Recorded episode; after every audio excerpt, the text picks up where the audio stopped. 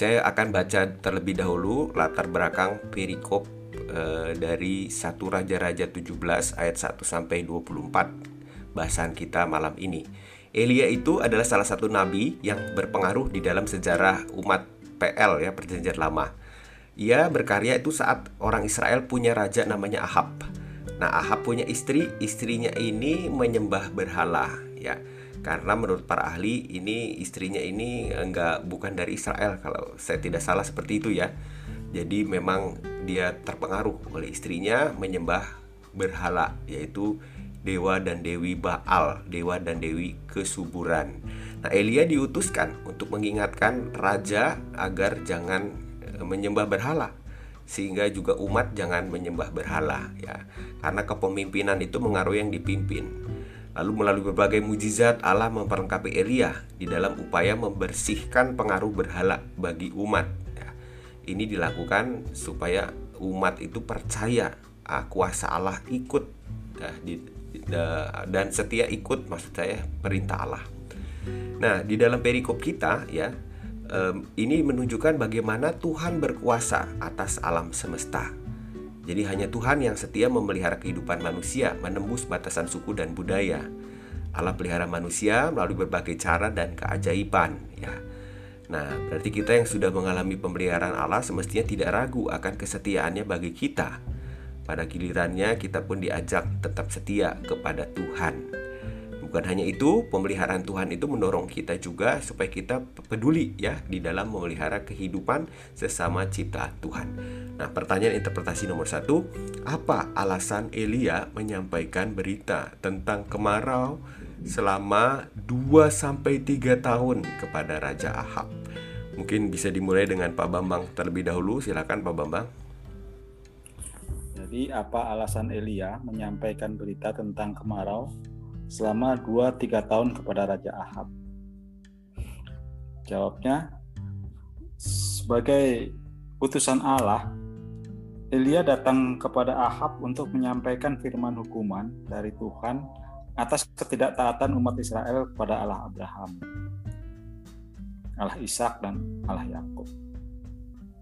Yang kedua juga sebetulnya untuk membuktikan bahwa Baal yang dipercaya umat Israel kala itu ya, sebagai pemilik membuktikan bahwa Baal yang dipercaya umat Israel kala itu sebagai pemilik kuasa atas hujan dan panen yang melimpah ya eh, dewa kesuburan tadi adalah tidak benar tetapi Allah Abraham Allah Ishak dan Yakub lah yang berkuasa atas alam semesta dan seisinya jadi sebetulnya ini uh, Elias sekaligus mau mengejek sebetulnya kepada bahwa Baalmu itu nggak punya kemampuan apa-apa gitu.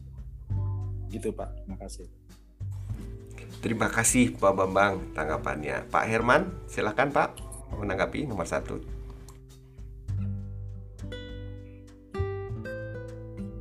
Saya belum ada Pak. Baik. Nah, jadi kalau kita lihat apa yang Pak Bambang katakan tadi, eh, alasannya itu adalah perintah Allah ya, eh, dan juga ini mengejek ya dewa Baal. Dewa Baal seperti saya katakan tadi, dewa kesuburan ya. Dan waktu itu petani di sana itu mengharapkan hujan ya, tanda hujan. Dan dikatakan katanya Baal itulah yang menurunkan hujan. Nah, oleh sebab itu, Pak Bambang tadi juga mengatakan Allah memberikan pesan, Elia pergi, katakan akan ada kemarau. Ya, ini ibaratnya tanding kekuatan ya. Nah, kemarau panjang seperti itu ya. Baik, nah di uh, grup WA saya bacakan sedikit. Ibu Yanti mengatakan bahwa uh, Elia itu punya pengaruh penting ya dan juga uh, ada kejahatan ya dilakukan oleh umat Israel dan bukan Baal yang berkuasa atas hujan begitu kata Ibu Yanti. Mirip yang Pak Bambang tadi singgung juga. Lalu Ibu Inge eh, Raja Ahab itu mem memerintah 22 tahun melakukan yang jahat dan dari semua pendahulunya dan juga beribadah kepada Baal jadi memang ada te tegas eh, tidak boleh lagi menyembah Baal lalu Pak Paulus mengatakan supaya Raja Ahab sadar musim dan dunia di bawah kendali dan kekuasaan Tuhan ya bukan Baal. Lalu Pak Bambang tadi sudah sampaikan. Baik, terima kasih ya. Jadi memang tanggapan saya juga um, sama mirip dengan Pak Bambang. Ini Elia diutus Tuhan menunjukkan kepada Ahab itu kuasa Tuhan lebih hebat ya ketimbang dewa Baal ya yang dipercaya istri Ahab dan juga peran-peran mempengaruhi iman Ahab bahkan umat Israel. Jadi dengan memberi kebarau panjang ini ini ejekan betul Pak Bambang dan umat dididik untuk kembali pada kuasa Tuhan bukan kepada dewa dan dewi Baal. Oke, kita ke nomor 2 ya. Apa yang terjadi dengan Elia di dekat anak sungai Kerit? Dan mengapa burung gagak yang mengantar roti dan daging baginya? Ya, eh, silakan Pak Bambang. Ya, uh, apa yang terjadi dengan Elia dekat anak sungai Kerit ya. Sesuai dengan perintah Tuhan, Elia diam bersembunyi di tepi sungai Kerit, minum air dari anak sungai Kerit, dan makan roti dan daging yang dibawa oleh burung gagak. Dan mengapa burung gagak yang mengantar roti dan daging baginya? Ya, karena burung gagak itulah yang diperintahkan Tuhan mengantar roti dan daging kepada Elia. Tapi mengapa yang dipilih burung gagak ya? Saya tambahin. Burung gagak itu adalah sejenis burung yang warnanya hitam mengkilat tuh di kampung saya banyak dulu ya. Tapi mungkin lain ya dengan yang di di Palestina. Tapi mungkin ya mirip-mirip juga ya. Itu burung itu memiliki sayap dan paruh hitam yang kuat yang dibutuhkan untuk dapat membawa roti atau, atau daging ya di paruhnya itu. Ya kalau di kampung saya tuh burung gagak ini suka mencuri itu apa uh, kerak gitu ya. Jadi kalau dulu kalau ibu-ibu masak nasi itu uh, di bawahnya karena mas masaknya pakai ketel dengan kayu api, lalu yang paling bawah itu keras, jadi nggak bisa biasanya di apa namanya di dikerok lalu dijemur. Nah pada waktu dijemur nanti kalau sudah kering biasanya dipakai digoreng untuk makanan cemilan atau Eh, dihancurkan dimasak lagi dikasih apa kelapa muda dengan garam gitu. Kelapa parut yang masih agak muda dengan garam lalu dipakai juga untuk sarapan misalnya gitu. Nah ini ketika dijemur sering dicuri oleh burung gagak gitu. Burung gagak itu suka mengambil apa nyomot kemudian ya apa cuil ya apa sobek gitu lalu dia terbang dan yang bawa terbang tuh biasanya agak besar juga jadi burung gagak ini uh, punya kekuatan ya membawa membawa barang-barang di paruhnya tuh, membawa makanannya. Dan burung gagak ini juga di samping makan daging dia juga makan apa aja itu. Dia juga uh, makan kalau di kampung saya tuh makan apa kerak, makan kalau ada ada bangkai tikus misalnya dibawa juga atau dimakan juga. Jadi mungkin uh, burung gagak sudah tidak tidak apa uh, sudah sangat mengenal gitu ya namanya roti dan daging. Jadi ketika diperintah Allah memerintahnya membentuk burung gagak. Nah, mungkin karena hal-hal ini burung gagak terpilih sebagai gambaran pemeliharaan dan pertolongan Allah kepada Elia. Terima kasih Pak Bambang. Wah, saya juga jadi baru tahu nih ya Eh, keadaan fisik burung gagak ternyata tepat ya. Jadi dia bisa bawa bawa apa namanya barang-barang yang berat. Iya. Eh, tapi juga ini burung gagak itu ternyata punya sifat yang apa ya semua masuk gitu ya pak ya ternyata ya. Iya. Bahkan Tepat sampai sekali pemilihannya itu. uh, jadi bisa lah ya bawa roti pasti nggak milih-milih tuh daging dia bawa begitu. Oke. Jadi yang terjadi Elia itu di anak sungai Kerit memang diperintahkan Tuhan ke sana ya. Dia e, minum dari sana dan makan diantar roti dan daging oleh burung gagak ya. Tuhan perintahkan itu. Nah, dan mengapa alasannya burung gagak Pak Bambang sudah mengatakan tadi ini secara fisik kuat ya dan juga Nah ini nih mungkin saya ingin menambahkan sedikit juga berangkat dari yang Pak Bambang jelaskan.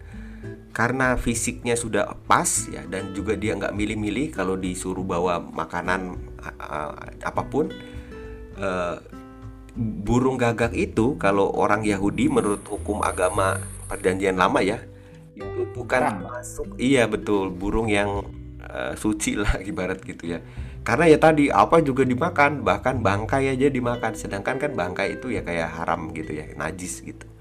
Seperti itu. Nah jadi eh, apa namanya nah ini menimbulkan pertanyaan kan ya. Eh, sebentar sebentar. Ini saya ya jadi karena burung gagak ini najis kita timbul pertanyaan kok Tuhan pilih yang najis Nah mungkin, ya ini beberapa penafsir yang menyinggung begini. Nah ini juga sebagai sebuah ejekan tadi kata yang Pak Bambang pilih itu tepat ya bahwa yang burung yang najis itu Tuhan pakai untuk beri makan nabi yang suci. Ya. Artinya tuh Tuhan berkuasa atas semua ya, menembus batasan-batasan. Kuasa dia itu bisa menembus semua. Jadi kalau mau dibandingkan dengan Baal, Baal itu nggak ada apa-apanya sebenarnya di hadapan Tuhan itu ya.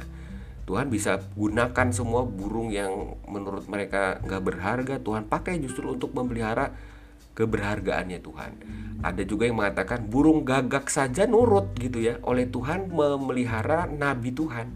Lah ini kok umat Israel nggak mau nurut apalagi rajanya? Nah, seperti itu ya. Baik. Nah jadi kita eh, Pak Herman mau menanggapi mungkin Pak Herman? Belum Pak. Baik baik Nah, kalau kita lihat yang di uh, grup W, ya grup WA itu kita lihat uh, ada beberapa tanggapan. Kita lihat dulu uh, Ibu Yanti mengatakan memang itu perintah Allah ya pergi ke Sungai Kerit. Lalu kata Ibu Yanti, nah ini mirip paparan Pak Bambang nih. Gagak itu burung katanya yang cerdas ya.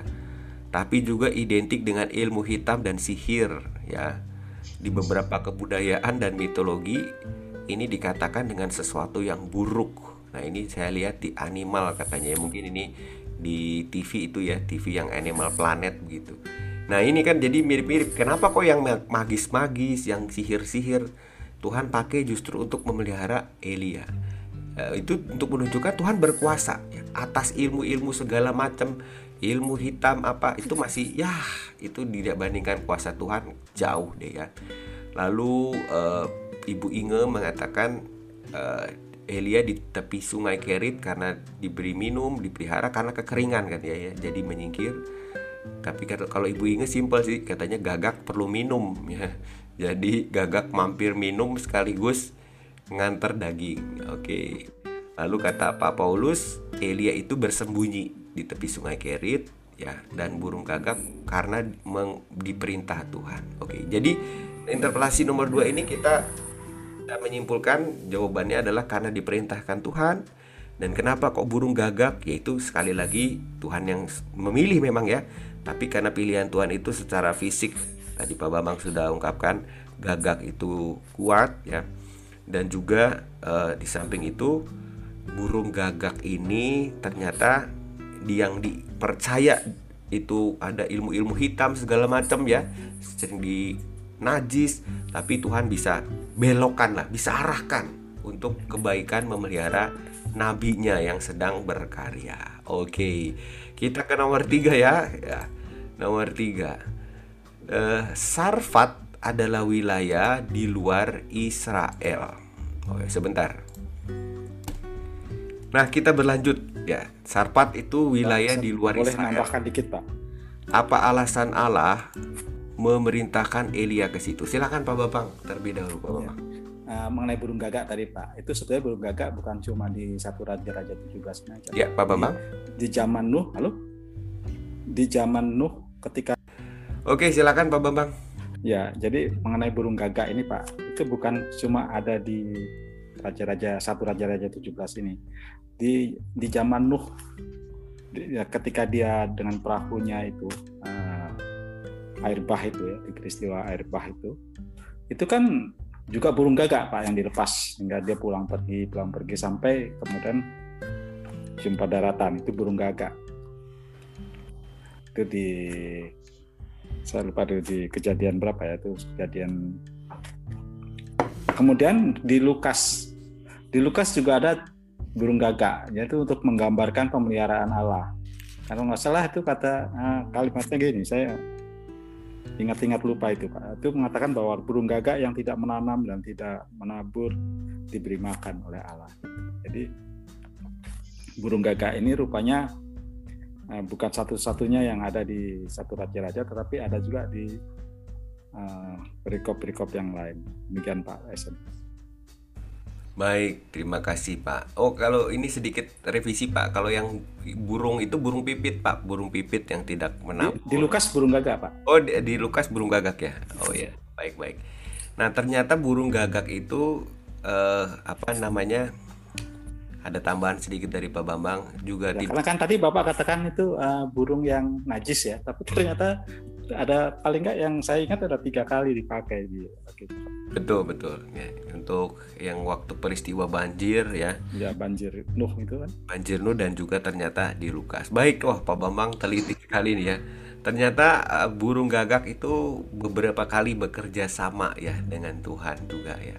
Nah ini jadi kita ada maknanya semua berharga ya ciptaan Tuhan ya.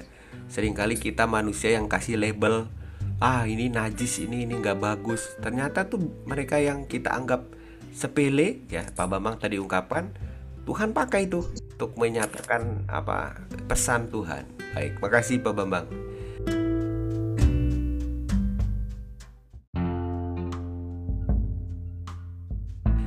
Baik kita ke nomor tiga Kalau gitu Pak Bambang silahkan nomor tiga interpretasi Pak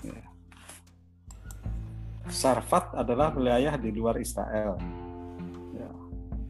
Ini wilayah kafir ya Pak. Apa alasan Allah memerintah Elia ke situ? Jadi saya menjawab bahwa ada dua ada dua sisi jawabannya bagi janda Sarfat dan bagi Elia. Nah, saya mau jawab yang bagi janda Sarfat dan anaknya dulu. Di Sarfat itu terdapat seorang janda beserta anaknya yang sudah dalam keadaan kritis pangan dan janda apa eh, nyaris putus asa. Karena dia tahu bahwa tinggal sekali masak lagi. Sekali masak ini lalu dia tinggal menunggu mati. Nah, Allah mengetahui hal ini maka diperintahkanlah Elia ke Sarfat dalam rangka memelihara dan menolongnya. Kedatangan Elia mampu menghadirkan pertolongan dan pemeliharaan Allah bagi janda beserta anaknya. Bukan hanya yang bersifat jasmania, tetapi terlebih lagi adalah yang rohania. Karena memang eh, janda ini kan orang yang eh, percaya juga ya bahwa pada Allah Allah bangsa Israel, Allah yang disembah oleh bangsa Israel. Cuman dia tidak melakukan penyembahan kepada Allah ini. Jadi melalui peristiwa yang dialaminya, iman janda yang hampir runtuh itu terbangkitkan dan terpelihara. Itu bagi janda Sarfat. Sedangkan bagi Elia, pengalaman Elia di Sarfat ini, ya, diberi makan oleh janda, janda Sarfat ini, itu memperkuat kepercayaannya akan pemeliharaan Allah. Baik, terima kasih Pak Bambang. Ada dari segi eh, janda Sarfat ya, ada juga dari segi eh, Elia ya. Seperti itu kurang lebih ya Pak Bambang ya. Iya betul Pak. Mm-mm. Baik, makasih Pak Bambang. Kita lihat di grup WA itu Ibu Yanti mengatakan bahwa memang eh, tepi sungai Kerit ya itu akhirnya kering, hujan tiada turun. Allah perintahkan ke Sarfat dan di sana ada pergumulan seorang janda di Sarfat. Nah, seperti Pak Bambang katakan ya. Jadi Allah eh, melihat ada seorang janda yang terbatas secara pangan ya. Eh, dan kemudian Elia diperintahkan ke sana untuk justru minta roti. ya. Tapi seperti Pak Bambang katakan, ini tadi ada rencana sebenarnya ya, ada ada sapaan eh, iman nanti yang akan terjadi pada ibu janda ini. Lalu di dalam grup WA juga Ibu Inge mengatakan eh, Elia dicari Raja Ahab ya. Maka eh, di wilayah Sarfat Ahab tidak masuk ya, seperti itu. Dan juga di sana tambahan lagi ada ibu janda miskin ya yang akan menolong Elia. Dan dengan demikian juga hidup ibu janda dan anaknya dipelihara Allah. Pak Paulus mengatakan Tuhan mau tunjukkan bangsa di luar Israel juga bisa mengalami mujizat Tuhan. Nah, ya jadi memang kalau kita simpulkan dari apa yang kita eh, ungkapkan bersama, Sarfat itu wilayah di luar Israel. eh, Allah mengutus ke sana untuk menyatakan kasihnya kepada sebuah keluarga yang kekurangan pangan ya tadi Pak Bambang katakan dan juga untuk menegaskan nah ini karena ini kan terkait dengan karya kenabian bagi umat Israel ya. Umat Israel ini nih lihat nih ya nabi Tuhan itu diutus justru ke bangsa lain ya. Dan bangsa lain itu menerima juga tuh ya mujizat kebaikan Allah begitu. Seperti itu ya. Nah, kita ingat juga di dalam perjanjian baru Tuhan Yesus tuh pernah utus ya, pernah maaf, pernah ungkap ya ibu janda ini ya. Kata Tuhan Yesus, "Mengapa kok Elia ya itu diutus justru ke ibu janda di Sarfat gitu." Waktu itu ke keadaannya itu waktu Tuhan Yesus bicara ini untuk menegaskan betapa orang Israel nggak mau percaya begitu akan kuasa Tuhan, tapi justru orang lain itu mau terbuka ya bagi kasih Tuhan. Nah ini kan lagi-lagi nih ejekan telak nih ya untuk mereka yang menyembah Baal. Kok kamu bisa-bisanya nggak percaya ke Tuhan, milih percaya ke Baal? Ya lihatlah ini Nabi Elia justru akan mengalami uh, pemeliharaan Tuhan melalui seorang ibu janda di luar wilayah Israel. Dan ibu janda ini juga mengalami kebaikan Tuhan. Nah, kurang lebih begitu ya interpretasi nomor yang ketiga ya. Baik, kita lanjut lagi ke pertanyaan interpretasi nomor 4. Apa makna dari mujizat tepung dan minyak yang tidak habis serta pemulihan anak yang meninggal? Nah, ini kejadian di Sarfat ini. Silakan Pak Bambang. Pak Bambang? Nomor eh, Ya, oke, okay, sudah. Ya, silakan Pak ya. Ya, jawaban yang pertama itu kasih karunia pemeliharaan dan pertolongan Allah itu mampu menembus batas-batas wilayah, batas-batas rasionalitas, ya kan? dan bahkan batas iman. Jadi batas-batas uh, wilayah itu sudah jelas ya, itu kan tadi Sarfat sama apa uh, Israel itu kan beda wilayah ya, beda wilayah, beda secara geografi mereka beda wilayah. Nah itu bisa menembus. Kemudian batas rasionalitas. Jadi uh, secara rasional kalau kita berpikir rasional kan tidak mungkin itu ya uh, tepung yang hanya tinggal sekali masak itu dan minyaknya yang tinggal sekali masak itu dimakan yang tadinya untuk berdua aja tinggal sekali kemudian dimakan bertiga tapi bisa tidak habis-habis jadi uh, kalau Allah mau kasih karunia pemeliharaan dan pertolongannya itu justru bisa menyata apa me, menembus mungkin buat kita yang yang apa orang-orang yang mengagungkan rasionalitas nggak percaya ya. mana mungkin itu bisa terjadi. Tapi kalau Allah mengendaki itu bisa di apa bisa tembus. Bahkan juga batas iman. Batas iman itu kalau orang orang Israel dengan orang Sarfat itu kan beda. Beda keyakinan kalau saya nggak salah. Jadi apa pun uh, Tuhan jadi tidak tidak terpaku pada bangsa Israel saja yang dikasihi, tetapi juga bisa menembus ke uh, orang yang beriman yang lain. Kemudian yang B, tiada yang mustahil bagi Allah, ya ini sudah jelas. Kemudian C, kasih pemeliharaan dan pertolongan Allah itu mampu membangkitkan kembali harapan yang nyaris runtuh. Demikian Pak. Baik, wah ini bagus sekali nih ya Pak Bambang ya. Uh, cukup jeli untuk melihat dari berbagai aspek ya. Dan ini jadi pembelajaran buat kita juga bahwa kadang-kadang nih uh, kita membangun benteng-benteng ya sehingga kita nggak beriman kepada Tuhan di dalam kesusahan dan malah milih jembah berhala gara-gara rasionalitas ya dan lain sebagainya seperti Pak Bambang ungkap ya. Makasih Pak Bambang. Nah, kita lihat di grup WA jawaban yang nomor 4 uh, tepung dan minyak ini kata Bu Yanti ini uh, adalah cara Tuhan ya untuk mengizinkan umatnya mengalami kondisi yang terbatas ya. Tapi di hadapan Tuhan ketika orang rela menaati firman-Nya mendahulukan kepentingan orang lain maka Tuhan memberkati orang tersebut ya. Artinya si ibu janda ini walaupun sedikit dia nggak mikir rasio tuh ya tapi dia percaya ya. Iya aku mau ya tadi Pak Bambang singgung dan akhirnya dia nikmati tuh tepung dan minyak tidak habis-habis ya seperti itu bahkan juga eh, apa namanya uh, um, anaknya itu ya, anaknya yang mengalami kendala itu, anaknya yang kemudian meninggal, ya. meninggal. ya. Uh, itu bangkit begitu. Itu kan menembus rasionalitas kita. Dan tapi ada pengharapan di sana ya bahwa ternyata Allah itu berkuasa ya. Tadi Pak Babang sudah singgung juga untuk memberikan kehidupan ya. Begitu juga Ibu Yanti dia mengatakan uh, Tuhan itu yang punya kuasa atas hidup dan mati ya, bukan Baal. Nah, ya jadi sebenarnya makanya mujizat-mujizat yang terjadi itu terkait dengan pesan dan karya kenabian ya. Ibu Inge mengatakan maknanya ini menunjukkan bahwa Tuhan berkuasa atas hidup manusia. Jadi bukan saja hidup Elia dipelihara, tapi juga hidup ibu janda dan anaknya. Yang penting iman janda yang bukan orang Israel itu yang menjadi percaya kepada Allah ya. Nah, berarti siapa pun ya Nah, ini kita ingat ya percakapan Petrus dengan Cornelius ya di perjanjian baru ya. Ketika itu kan Petrus menganggap orang yang bukan orang umat Allah itu kayaknya susah tuh ya menerima keselamatan Allah.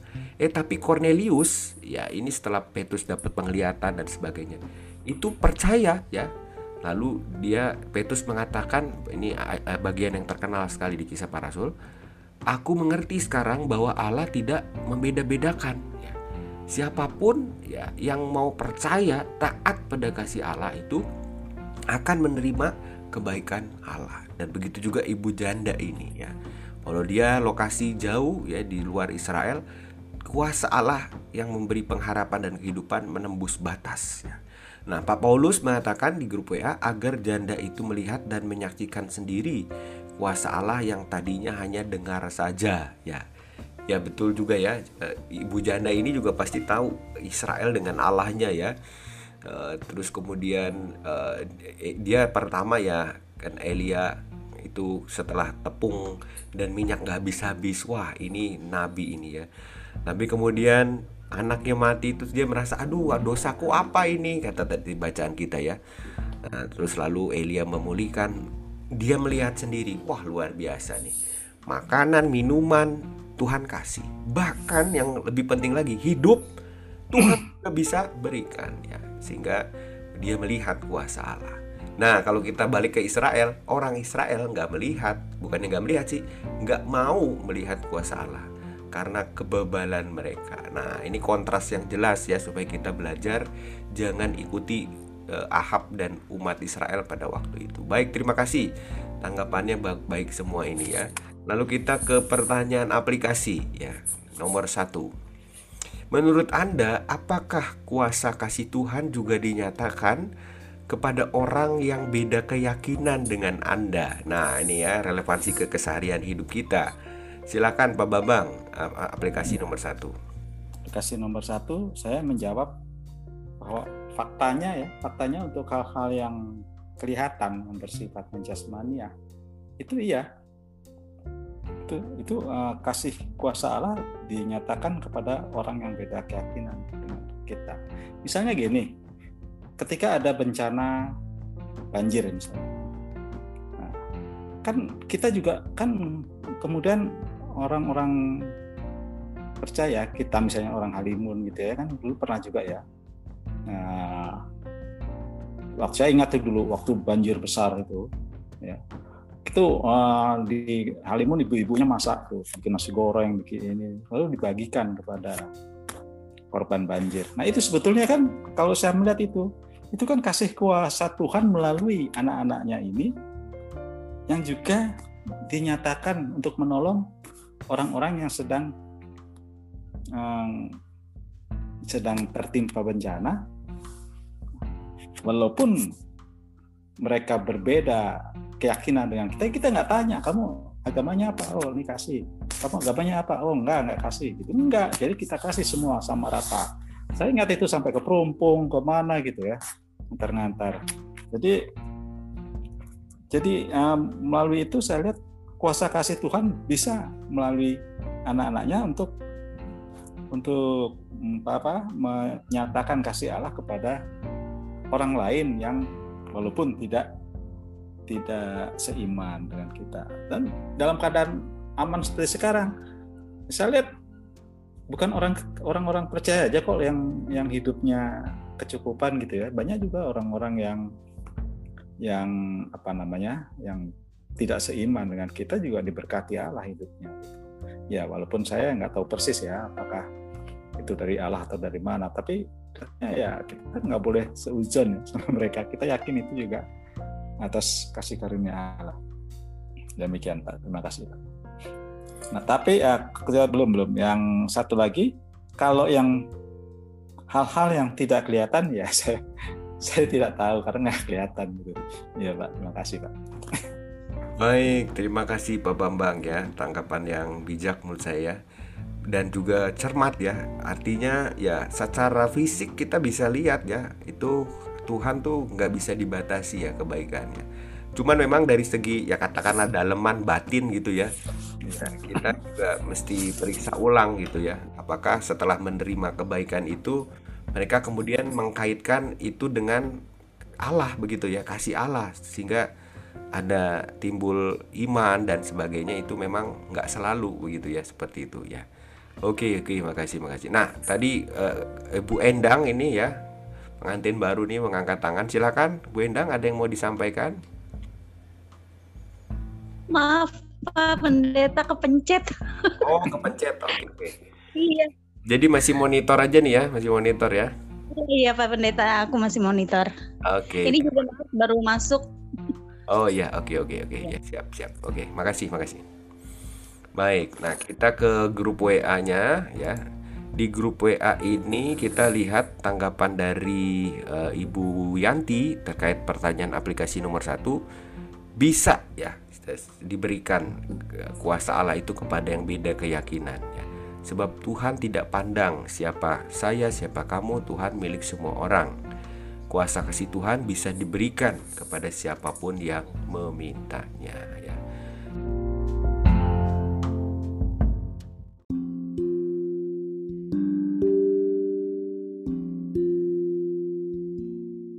Saya jadi ingat tuh dulu ada rame-rame ya kaos yang dibikin oleh siapa itu? Ada kata-kata kaosnya ya bunyinya begini uh, apa sih agamanya Tuhan? Gitu atau apakah Tuhan punya agama? Gitu. Wah itu ramai itu ya. Tapi itu kan sedikit banyak untuk kita meng, apa namanya mengungkapkan bahwa kasih Tuhan tuh universal ya untuk semua ya cuman memang tanggapan iman itu nah itu tuh individual ya. Itu relasi yang pribadi.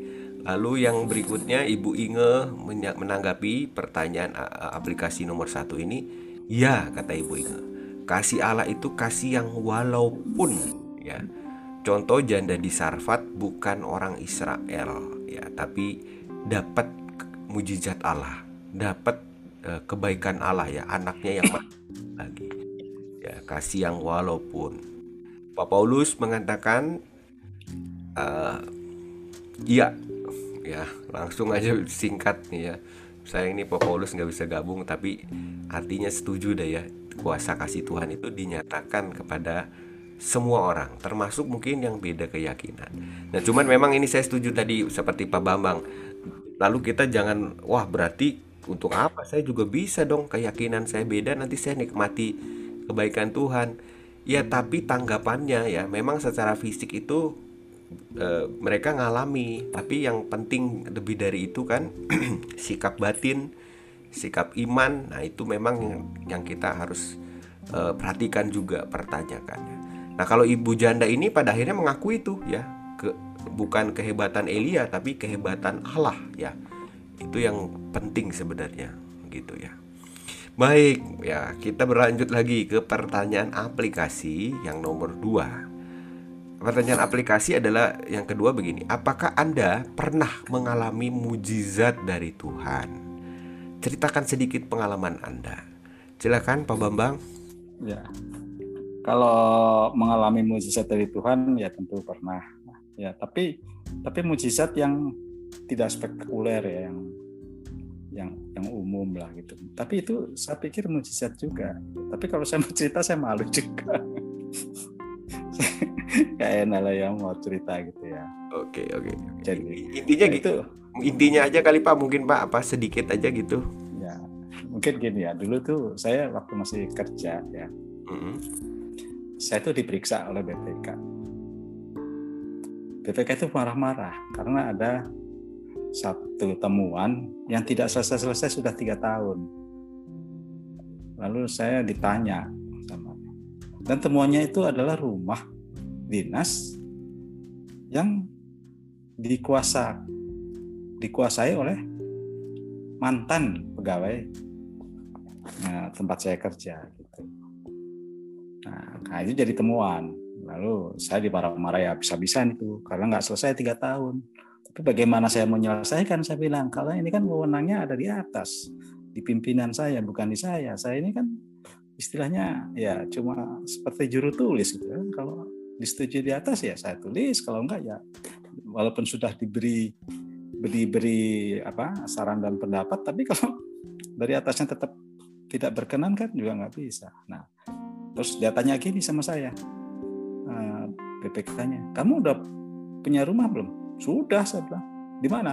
Di Pondok Kopi, saya bilang gitu kan. Memang dulu saya rumah saya di Pondok Kopi, eh, rumah petak gitu ya. Nah, dia bilang, saya nggak tanya rumah kamu itu, itu kan maksud saya kamu dapat nggak rumah dinas?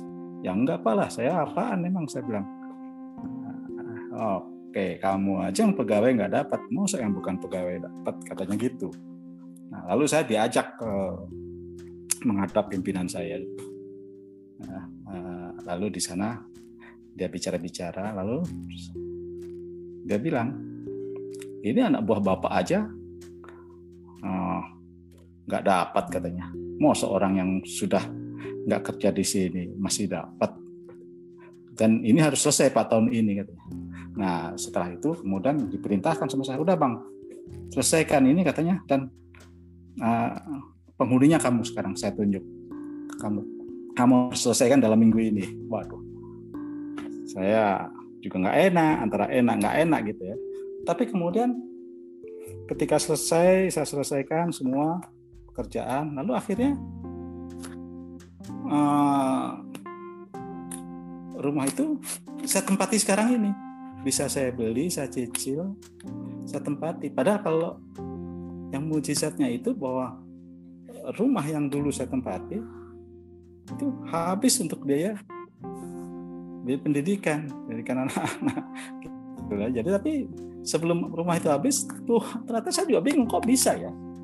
Saya diperiksa, tapi malah dapat. Kalau biasanya kan eh, jarang sekali hal-hal yang seperti itu. Walaupun saya juga nggak ngimpi juga enggak itu. Makanya saya pikir ini satu uh, satu mujizat Tuhan. Tapi itu mujizat jasmani. Nah, kalau mujizat secara rohani ya, saya nggak pernah mimpi jadi orang Kristen. Nah, sejak lahir semua dari orang tua, kakek, nenek, buyut ke atas sampai ke bawah saya semua cuma saya sendiri yang Kristen. Nah, ini juga saya anggap sebagai berkat rohaniah karena dengan mendalami kekristenan dan segala sesuatu baik itu batiniah saya itu berubah total.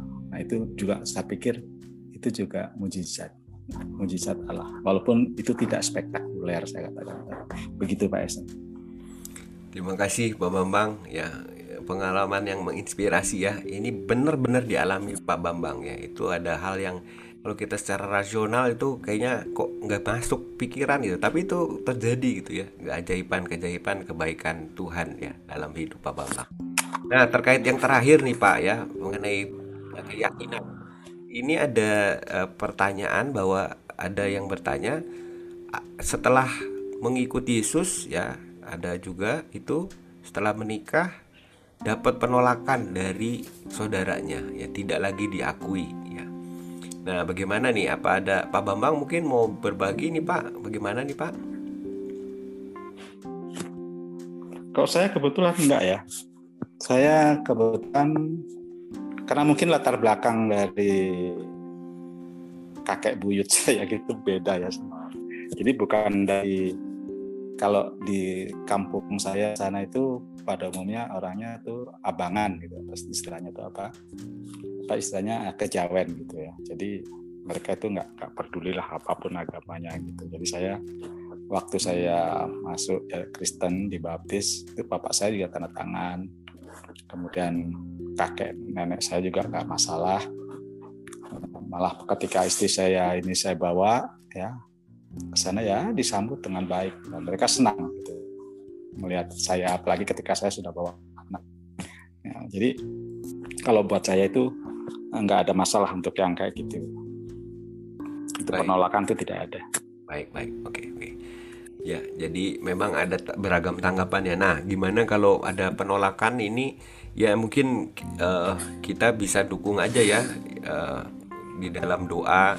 Oh, memang tidak mudah mengikut Tuhan ya seperti itu. Jangankan ya, penolakan, eh, artinya begini. Yang satu keyakinan keluarga dekat itu pun kadang kita bisa ada kayak penolakan ya kan? Ada masalah. Itu sebenarnya hal yang yang semua tuh mengalami. Jadi tanggapan saya sih ya kita berdoalah untuk yang bertanya ini ya Nah, untuk eh, supaya kita tahu maksudnya relasi kasih dengan keluarga itu tetap harusnya dijalin ya, diberikan ya supaya kekerasan hati ya pelan-pelan itu jadi lembut ya. Kan kasih itu mengalahkan semua gitu. Dan namanya kebaikan itu bahasa yang diterima oleh semua ya. Dan pelan-pelan mungkin kita bisa apa namanya melembutkan hati. Tapi belum ke situ menurut saya ya bagian kita kalau tertolak ya kita berdoa kepada Tuhan ya. Sampaikan tentang ini dan kita mohon kekuatan supaya tetap dapat mengasihi. Ya itu tanggapan saya ya kurang lebih begitu. Nah baik lagi kita ke pertanyaan aplikasi nomor satu yang di grup WA itu eh, tentang mukjizat ini ya. Kita lihat ada ternyata semua mengalami nih ya. Tadi Pak Bambang sudah cerita mengalami ya walaupun tidak spektakuler tapi kita lihat di situ jejak-jejak kebaikan Tuhan nyata sekali. Ibu Yanti mengatakan bahwa dia pernah katanya beberapa bulan yang lalu eh, dia tidak lagi melayani ya tidak lagi ada seperti apa namanya ya Eh, tapi tetap bertelepon ya. Lalu Ibu Yanti katanya pengen punya pohon pisang ya. Di dalam hati dia begitu. Eh tak tahu taunya ya keesokan paginya itu di depan teras dia udah ada pohon pisang kepok. Ya itu betul-betul di luar pikiran juga ya. Bisa ada pohon pisang kepok muncul ya di halaman. Ya menurut saya itu juga keajaiban lah ya, mungkin nah kalau memang saudara-saudara Katolik itu punya ukuran ibu bapak sesuatu itu dikatakan zat atau bukan gitu. Tapi kalau kita Protestan kita umum saja lah ya. Artinya hal-hal yang di luar pemahaman kita tapi di sana menunjukkan kebaikan Tuhan. Kita bisa maknakan itu sebagai mujizat. Apalagi kata Ibu Yanti ini bukan hanya tumbuh aja sih pohonnya ya tapi di situ ada manfaat ya. Manfaatnya bisa buat eh, daun pisang itu bisa pepes tahu ya dan jantung pisangnya juga berguna ya. Dan juga ini kalau bukan hanya dinikmati keluarga nanti bisa antar-antar tetangga. Nah gitu ya jadi memang eh, kebaikan Tuhan itu sebenarnya nyata dinyatakan bukan supaya kita aja mengalami yang baik orang lain juga mengalami kebaikan pasti ya. Seperti Pak Bambang tadi eh, rumahnya itu katanya ya itu bisa ada biaya anak sekolah apa gitu kan. Jadi selalu tuh berkat Tuhan tuh kayak air mengalir begitu ya. Kebaikannya itu begitu kurang lebih begitu. Lalu Ibu Inge mengatakan di dalam aplikasinya eh yang spektakuler belum dan juga nggak perlu kata Ibu Inge ya bahwa saya diselamatkan dari dosa dan jadi percaya sudah merupakan mujizat dan saya bersyukur. Nah ini mirip Pak Bambang ya. Dan saya pikir saya setuju juga ya. Iman kita itu itu juga keajaiban itu ya. Nggak semua orang itu mau memilih untuk beriman bahkan ikut Yesus. Kita lihat mungkin saudara kita yang ateis ya kan, yang mengandalkan akal gitu. Itu eh, kadang tuh terlalu begitu pongah ya uh, membanggakan diri ya. Jadi Ibu Inge melihat imannya juga adalah mujizat ya seperti itu. Oke, lalu Pak Paulus berbagi di sini dia pernah ya waktu itu ada kecelakaan ya dia ada keluar motor dari gang tiba-tiba anak remaja uh, ketika pulang retreat dari remaja ya ini acara gereja nih lalu ada yang motor keluar ketabrak lalu Pak Paulus lari katanya ya lalu orang kampung ramai-ramai mengejar tapi kata Pak Paulus terkejar sih tapi pas pintu masuk kantor polisi ya sehingga dapat bantuan dari kantor polisi itu. Ya, mungkin maksud Pak Paulus coba bayangkan kalau nggak berhenti di kantor polisi gitu ya. Bisa-bisa dia udah ya kita tahu kejadian kalau main hakim sendiri kan seperti apa gitu. Nah, Pak Paulus tuh mengalami itu mengatakan itu mujizat dari Tuhan. Ya, ya, oke. Okay. Memang ada hal-hal yang uh, yang kita tuh mengalami pertolongan Tuhan secara nyata. Baik, ya. Kita berlanjut lagi ke jadi kesimpulannya kita semua tuh mengalami deh, mengalami kebaikan Tuhan. Yang yang kita butuhkan adalah terus mau berjalan bersama dengan Tuhan dalam kerendahan hati ya seperti ibu janda ya nggak terlalu ekstrim juga pakai ngandelin kekuatan kita, otak kita ya karena kita hidup bukan hanya lewat otak aja ya, tapi hati juga ya. Itu mesti seimbang. Pertanyaan aplikasi nomor ketiga, ini pertanyaan terakhir Ibu Bapak. Pelajaran apa yang Anda dapatkan dari kisah ini bagi hidup Anda dalam mengikut Tuhan? Nah, jadi secara kesimpulan, kira-kira apa sih yang kita bisa dapat dari kisah ini? Silakan Pak Bambang dulu, ya, silakan Pak.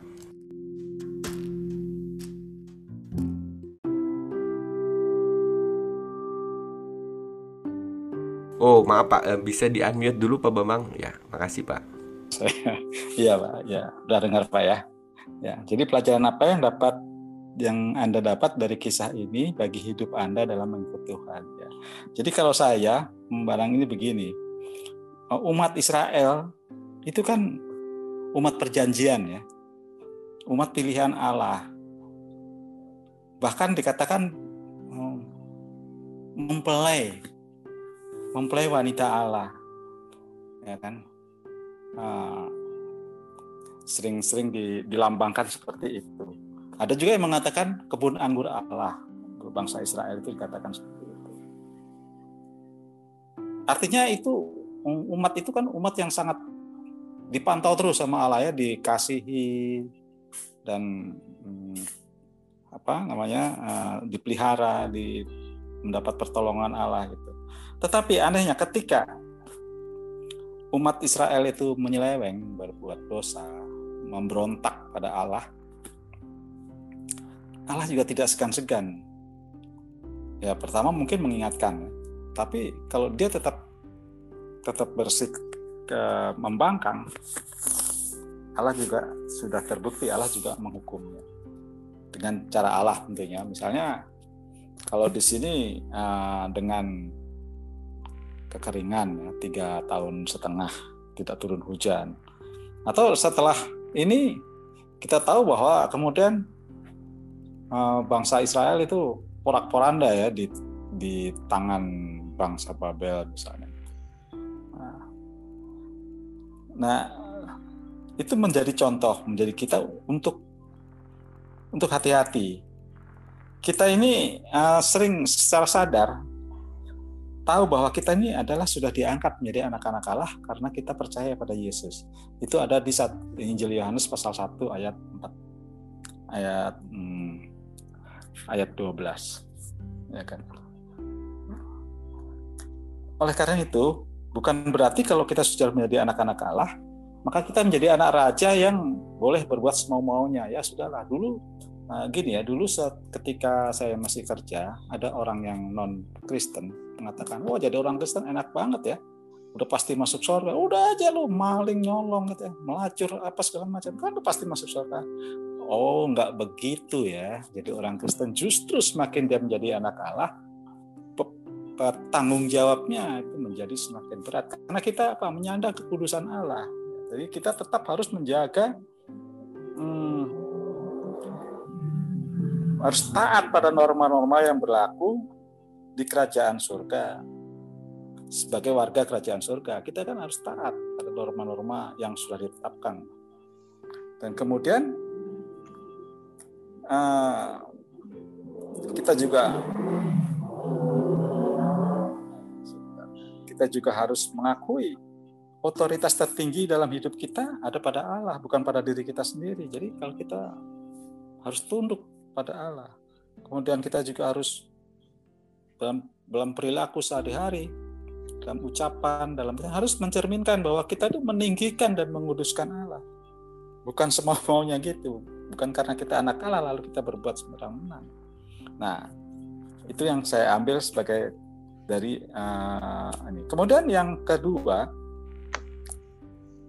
dari cerita ini saya bisa melihat bahwa pertolongan dan pemeliharaan yang dilandasi oleh kasih Allah itu akan mampu mengubah keputusasaan dalam hidup menjadi hidup yang berpengharapan bahkan mengubah kekafiran. Maaf saya menggunakan kata agak ini ya agak, agak keras ya kekafiran. Padahal sebetulnya itu mengubah uh, ketidakpercayaan ya menjadi hidup yang beriman seperti janda sarfat itu kan. Dia kan uh, tadinya kan cuma sekedar percaya saja. Tapi kemudian dan setelah mengalami banyak hal yang ditunjukkan oleh Elia di akhir perikop kan dia mengatakan sekarang aku tahu bahwa engkau abdi Allah dan firman Tuhan yang kau ucapkan itu adalah benar. Nah itu. Jadi pertolongan dan pemeliharaan yang dilandasi oleh kasih Allah itu akan mampu mengubah pola pikir seseorang, putus keputusasaan seseorang diubah menjadi hidup yang berpengharapan, bahkan mengubah ketidakpercayaan menjadi hidup yang beriman. Demikian Pak Esen, terima kasih. Terima kasih Pak Bambang. Ya ada e, dua hal yang penting. Betul sekali ya Nabi Elia ini kan ceritanya ini Elia versus Baal ya. Baal ini dipercaya oleh umat Tuhan yang katanya ini sebenarnya harusnya anak Tuhan yang sayang Tuhan malah milih yang lain ya. Nah ini berarti pelajaran buat kita. Kita tuh jangan semena-mena Sebab Tuhan tuh bisa didik dengan keras. Dan yang berikutnya Keajaiban-keajaiban yang Tuhan berikan itu uh, Membuat kita tuh sebenarnya berpengharapan ya. Mungkin kita akan juga mengalami kesusahan ya uh, Pergumulan Tapi kita tetap harusnya ada pengharapan lah ya. Tidak hilang dalam hidup kita. Baik terima kasih Pak Bambang. Ini sudah bergabung saya lihat di sini ada Huawei MatePad ini. Siapa ini ya Huawei MatePad ini? Ibu uh, Siska kalau nggak salah ya. Ibu Siska ya betul ya atau Ibu Inge ini Oke menyimak monitor saja ya nah, ini bahannya memang saya belum bagi mungkin nanti untuk Ibu Yulin untuk yang lain ya yang bergabung malam ini nanti saya juga bisa siarkan bahannya terlebih dahulu. Nah, kalau untuk yang di grup WA saya bacakan terkait uh, aplikasi yang terakhir nomor 3, pelajaran apa yang kita bisa pelajari dari bagian ini. Uh, saya baca secara cepat saja ya. Ibu Yanti itu meng mengatakan pelajarannya uh, terus belajar percaya pada kuasa Allah.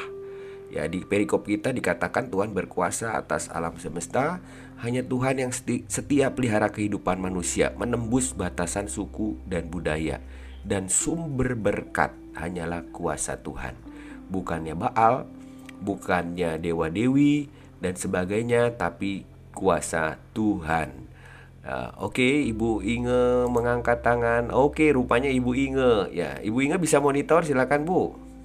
Belum bisa, Pak. Waduh, kedengaran suaranya mantap. Selamat datang, Bu Inge. Baru nyoba, Pak. Ih, jelas kok ini Bu, jelasnya. Ibu Inga gimana mau berbagi pelajaran yang didapat Bu dari perikop ini? Nggak usah Pak, udah saya tuliskan. Oke, okay. berarti saya bacakan ya Bu ya. Baik. Ya. Ibu Inge mengatakan eh, bahwa uh, pelajarannya bahwa saya ini harus menanggalkan kekhawatiran saya. Karena Tuhan sanggup tolong dalam situasi apa pun ya nyawa janda dan anaknya sudah di ujung tanduk ya roti e, cuman sedikit tepung ya dan minyak bahkan anaknya itu sakit terus mati tapi ini dibangkitkan Tuhan. Nah, ini kan kita harus tetap percaya. Hanya saya harus ingat bahwa semua terjadi memang dalam rencana dan waktu Tuhan. Betul ya. Jadi jangan kita eh, apa namanya pongah ya, tinggi hati. Tetap kita tetap mesti sadar bahwa semuanya ada dalam rencana dan kehendak Tuhan. Uh, Elia dan ibu janda ini kan mengalami ini semua ini kehendak Tuhan ya untuk mengingatkan Israel begitu. Jadi kita bukan jangan anggap Tuhan tuh seperti terkelas juga begitu ya. Tapi kita tetap mesti sadar diri.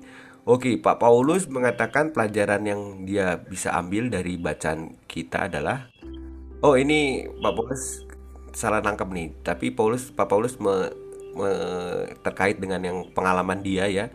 Kalau menabrak jangan lari, hadapi dengan tanggung jawab. Jangan takut Tuhan akan lindungi. Ya. Jadi terkait pengalaman yang tadi tuh ya, uh, Paulus mengatakan bahwa uh, kita bisa menghadapi ketakutan kita bersama dengan kuasa Tuhan. Baik, itu demikian bahasan kita untuk malam ini. Kalau ada yang mau pertanyaan, ya boleh mungkin yang masih mau menanggapi ya dari Pak Herman. Uh, ya, boleh, ya, boleh Pak. Ya, silakan. Ya, baik, Pak.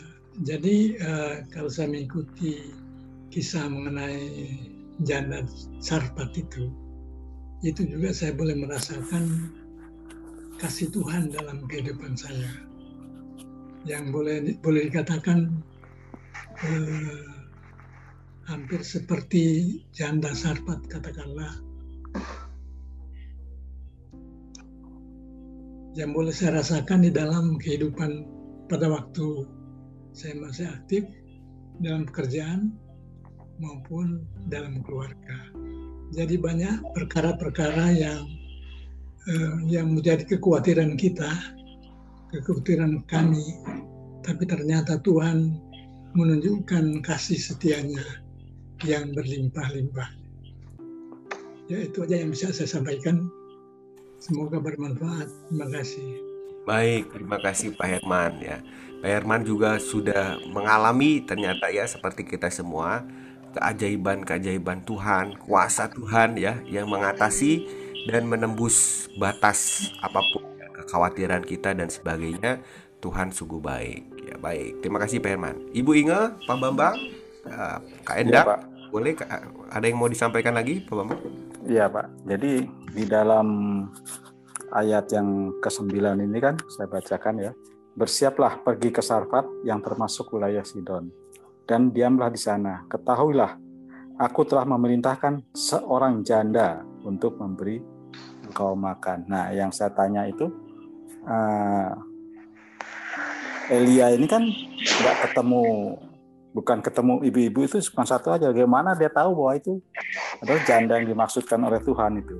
Nah, ternyata begini Pak, jawaban ini kan saya jawab sendiri, tapi apakah tepat gitu ya? Karena jaraknya sudah sekian abad gitu ya di dalam kejadian pasal 38 ayat 14 itu ya, itu kan ada istilah pakaian kejandaan itu. itu yang dipakai dikenakan oleh Tamara ketika dia um, melihat bahwa Yahuda mertuanya itu mau pergi menggunting bulu domba. Nah, apakah di zamannya Yehuda zaman Tamara ini pakaian kejandaan apakah masih sama ya dengan yang ada di Raja-Raja pasal 17 itu Pak sehingga uh, Elia ini tahu bahwa itulah janda yang dimaksud oleh Tuhan. Demikian Pak. Terima kasih Pak. Terima kasih Pak Bambang. Pak Bambang jeli sekali nih ya. Nah, uh, bisa jadi begitu Pak. Jadi bisa jadi si ibu janda ini memakai pakaian kejandaan. Tapi memang kan argumen itu Terus kita jadi pertanyakan lah, ibu, ibu janda ini kan apakah orang Israel atau bukan gitu ya? Kalau dia misalnya orang Israel, dia janda Israel, terus dia ada di Sarpat begitu ya, artinya migrasi ke sana, ya bisa pak. Seperti itu Pak Bambang. Tapi kalau misalnya dia bukan uh, orang Israel gitu, mungkin ya, mungkin ini antara lain uh, dia itu kalau di bacaan kita itu kan adanya di pintu gerbang kota lagi ngumpulin kayu api ya. Nah, jadi sedang bekerja gitu. Ya bisa jadi juga ya ini ya. Ini ini dugaan juga ya bahwa eh, orang perempuan yang be- yang mesti bekerja memenuhi kebutuhan hidup sendiri itu kan mestinya kan harusnya kan si laki-laki kan yang kerja ya. Heeh, jadi itu itu clue atau petunjuknya juga tuh Pak. Gara-gara dia ngumpulin kayu api gitu. Berarti ini ibu ini kan butuh nih. Itu juga bisa jadi penanda juga gitu Pak Bambang. Nah, jadi bisa dua hal itu Pak. iya Pak. Atau juga yang ketiga ya bisa ini hanya random gitu ya. Jadi dia insting aja gitu. Siapa yang dia temui dia langsung tanya gitu. Itu bisa juga. Tapi apa yang Pak Bambang paparkan baik gitu ya. Jadi bisa jadi kemungkinan-kemungkinan untuk mengenali itu bisa ya. Begitu Pak Bambang, makasih Pak Bambang tanggapannya. Makasih Pak. Baik. Apakah ada lagi Ibu Bapak yang mau menyampaikan sebelum kita tutup?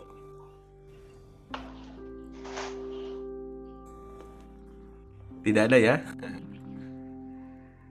Oke, kalau gitu kita bisa akhiri ya. Terima kasih atas kesediaannya untuk hadir di eh, Zoom ini. Nah, ini memang ini saya rekam ya dan saya akan bagikan ke semua anggota jemaat yang ada di kontak saya supaya mereka yang tidak hadir juga bisa menyimak percakapan kita. Ada beberapa memang yang saya pause gitu ya kalau hal-hal teknis biar lancar. Dan ini lumayan panjang sih sejam lebih. Jadi ini berupa rekaman suara saja ya, nggak pakai gambar begitu. Nanti saya akan coba buatkan supaya mungkin mereka bisa nyimak juga. Dan saya bersyukur juga nih ada beberapa yang nyangkut ya, Ibu Yulin bergabung malam ini, juga Bu Endang Pak Sahat ya, terus juga Ibu Inge ya, eh, Pak Herman juga, Ibu Eva ya. Eh, dan mudah mudah-mudahan nanti ke depan ya ada makin banyak lah ya eh, saudara seiman anggota yang ikut serta belajar bersama ya setiap Sabtu malam.